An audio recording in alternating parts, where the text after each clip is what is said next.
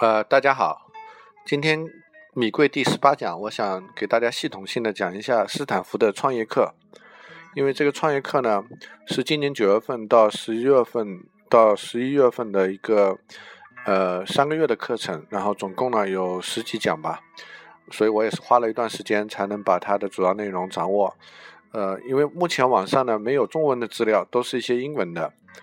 所以我相信很多创业者呢是想了解斯坦福创业课到底讲什么，所以我用我的理解来给大家阐述一下。首先，这门课呢是由 Y Combinator，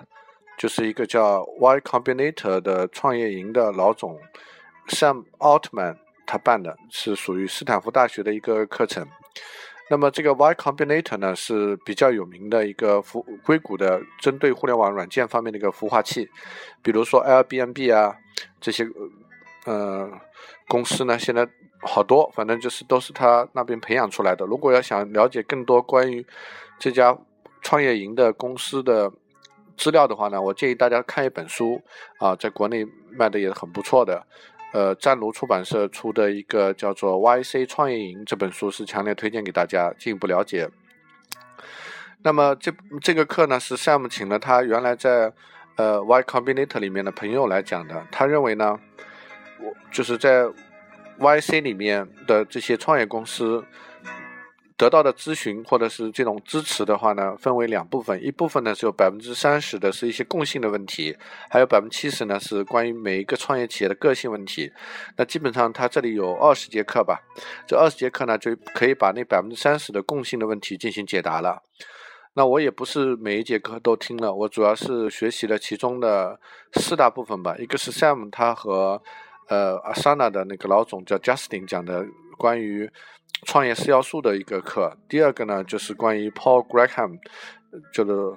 Paul 呢是他们 YC 的创始人，他讲的课是比较重要的啊。还有一个现在是比较目前风头正劲的一个创业者和投资人叫 Peter Thiel，他写了一本书叫《从零到一》。还有一个呢是我今天才听完的，是呃也是很有名的创业者和投资人叫 Ben Horowitz。Horowitz 呢，他以前是呃做那个浏览器 Netscape 的呃的那个创始人的同事，然后也是在硅谷很有名。他写了一本书叫《管理中很难的事情》吧。那么基本上这四个讲座是我重点听的，我分别来讲一下他们都说了些什么。首先说一下 Sam 和 Justin 讲的这个课。啊，关于创业的四个要素，他们认为第一呢是 idea 就想法，啊，第二呢是 product 产品，第三呢是 team 团队，第四个呢是 execution 就是执行。那么这四个方面都做好的话呢，创业的几率就比较高。啊，尤其它里面提到了一些。比如说这个 idea 应该怎么样来，然后要多注重产品。比如说他们在 YC 里面规定说，除了你吃饭、睡觉、锻炼身体之外，所有的时间你都要花在产品上，而不要去做新闻采访啊，不要去参加各种行业会议啊，不要去参加授奖大会啊，那些东西都是分散你的精力的。然后这个 Paul Graham Paul 呢，他讲的这个课里面呢，主要是讲了一些关于创业里面。跟直直觉相违背的东西啊，所以他，比如说他，他讲的很有意思吧，也没有没有 PPT 啊，他纯粹就是他的一些感想，就是很多东西是违违反人的本性，违反人的直觉直觉的。比如说他不认为创业这个东西可以在学校里面教啊，他说创业你学什么呢？你如果到学校里 MBA 里面去学创业，你还不如啊去学习如何做设计。这个可能比学如何创业更有价值。他举了个例子，像 Facebook 的老总，对吧？根本就没学过创业，但他在学生中他发现了问题，找到了这些客户的痛点，然后去解决，用产品去解决痛点，这是创业的真正的方法。他说：“我们找痛点也不要有意的去找，往往是无心插柳柳成荫，这种方式是最佳的。”这个是 Paul 的主要观点。然后我再说一下 Peter Thiel，Peter Thiel 呢，他。这本书啊，我之前就看过一些介绍，包括我的同朋友唐周易 Joe，他也在读这本书，叫《Zero to One》，从零到一。那 Peter 最核心的一个思想就是说，任何生意最重要的实际上是一个垄断性，就是他认为一个企业给社会创造的价值可以称为是 X，但是呢，在这个价值里有多少个百分比 Y 百分比，就是 Y 的一个比率是你企业最后把这个价值变成你自己企业的价值，所以这个 X 和 Y 是分离的。他非常强调这个 Y，就是说你要给其社会创造价值，这是创业者的最根本的一个出发点。但是呢，如果你不能够给自己造成一个垄断的一个地位的话，那么你得不到这个 Y。啊，就像你发明了一个很伟大的一个浏览器，但最后变成了一个公共资源，那你谁也没有赚到钱。所以，Peter 很重视怎么样做，就是创造一个垄断的环境，垄断的一个位置。他他的话题，他的这个演讲主题很有意思，他叫做，呃，如果你有竞争的话，你就是一个失败者。啊，就要求我们去做不同的事情。